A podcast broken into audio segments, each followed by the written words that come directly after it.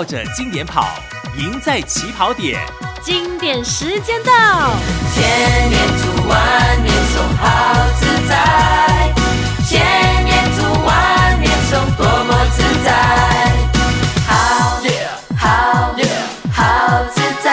自在，轻松听经典，生活好自在。哦耶！好，又开始我们这个月份的佛佑平台。我们这个月呢，哎，找到了安祥老师哈，梁安祥老师来帮忙。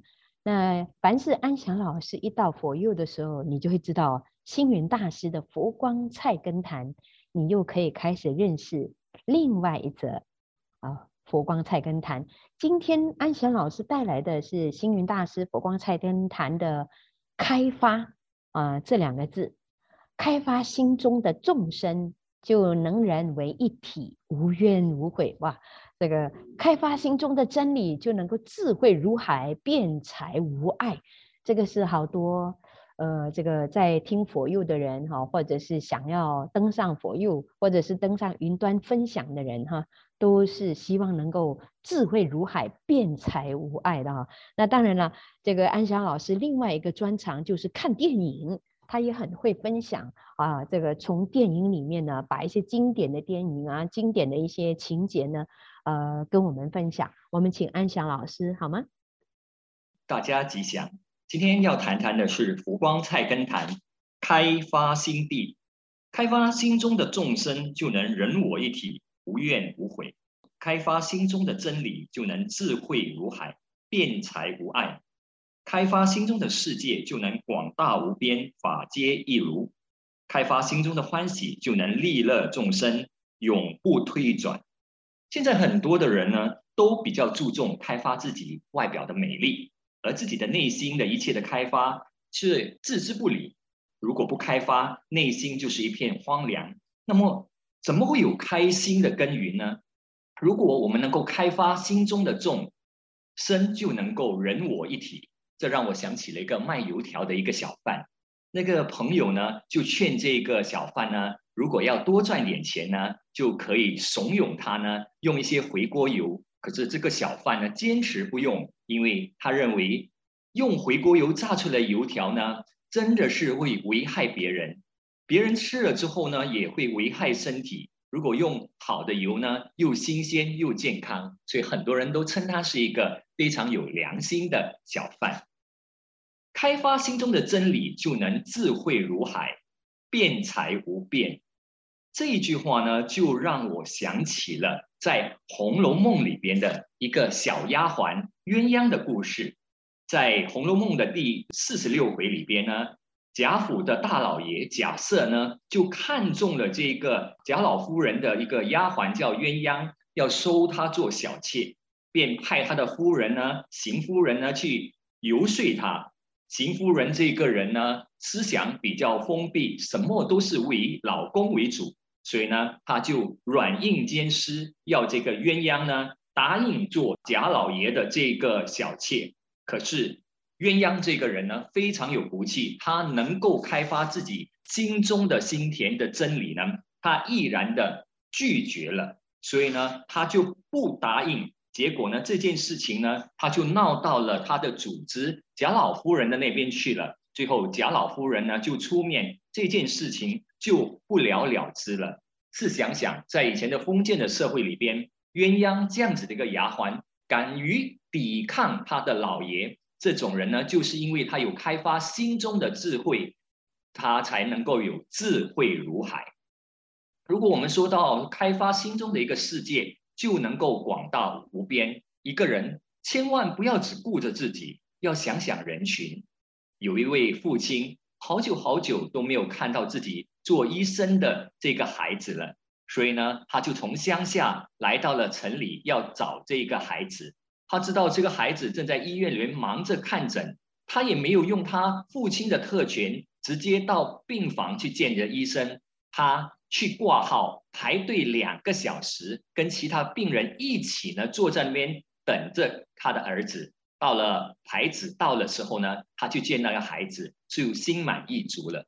其实一个父亲要见一个孩子是很容易的事情，可是这位父亲呢，却是以一种很深沉、很稳定的爱呢散发出来，体现的就是一个尽职、遵守职位的一位医生，还有一个大爱的父亲。爱孩子是小爱，爱群众呢是大爱，开发爱人的心田，那么这个世界就多么的让人感动了。最后，我们来谈谈开发心中的欢喜，就能利乐众生。有一个人，他收藏了好多的古董珍藏品，所以呢，他为了独乐乐不如众乐乐，他就开发了一个新的展览馆，免费让人来参观。他把欢乐散播给大家。有一个参观的小孩子不小心打破了其中的一个展览品，价值连城。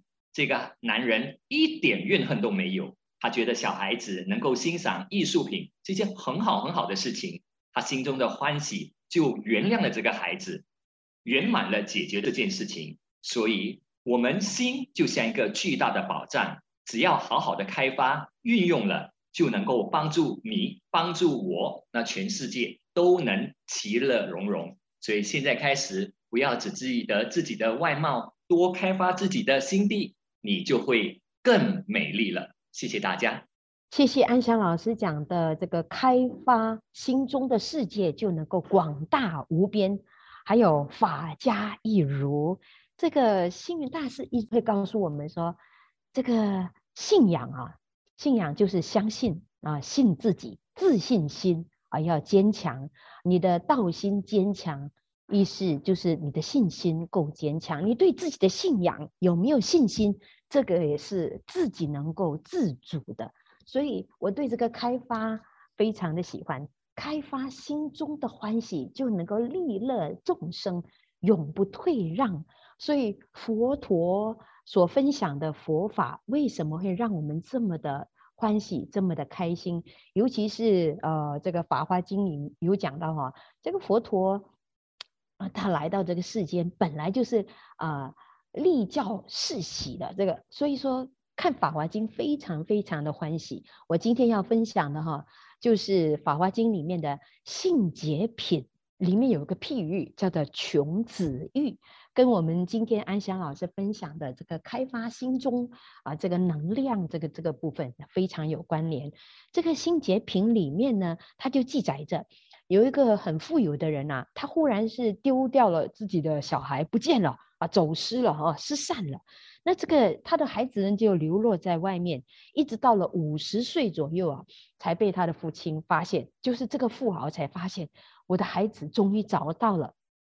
可是呢，他知道这个时候不可以相认，不可以跟他的孩子相认，因为他知道这个孩子呢，五十年来都是呃穷苦潦倒的这样子的过生活。突然间，突然有一个这个富有的爸爸出现，恐怕是没有办法接受的。所以呢，他就想了一个办法。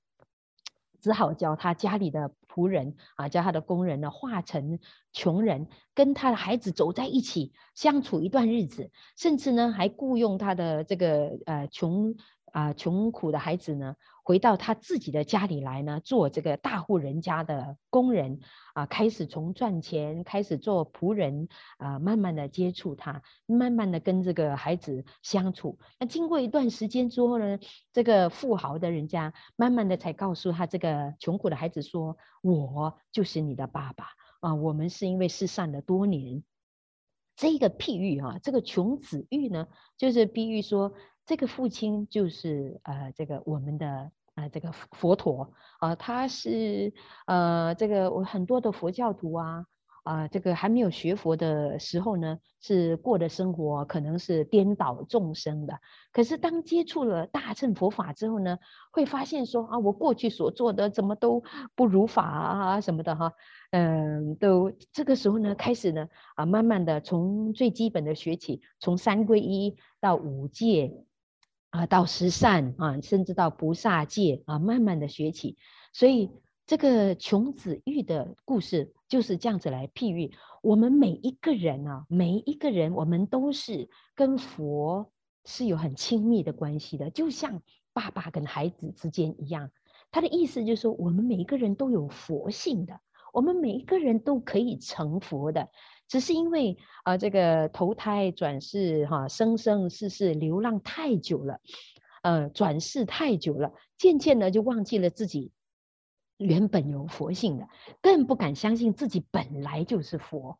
法华经它最大的思想就是强调人人都可以成佛，就像星云大师常常要我们提醒自己，我是佛。所以这个信解品里面的穷子玉呢，让我想起了安祥老师今天分享的开发心中的欢喜。不但如此，我们还开发自己的佛性。所以我常说啊，阅读《法华经》，阅读这本《妙法莲华经》，它几乎就是唤醒我们佛性的一本书，是我们每一个人都一定要阅读的啊！我今天特别的呃，在佛佑的平台里面啊，跟大家讲这个《法华经》，嗯。接下来的时间，如果有因缘的话呢，当然也会一一的哈，再把这些譬喻的故事跟大家分享。我觉得这个唤醒我们的佛性啊，或者是开发我们的自信，这些都是呃佛教徒或者是佛法最重要的一个一环。好，今天的佛佑平台就到这里，我们下一个节目再见。绕着经典跑，赢在起跑点。经典时间到，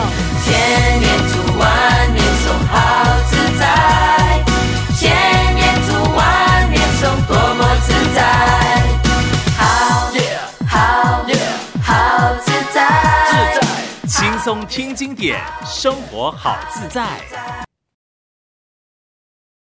哦耶！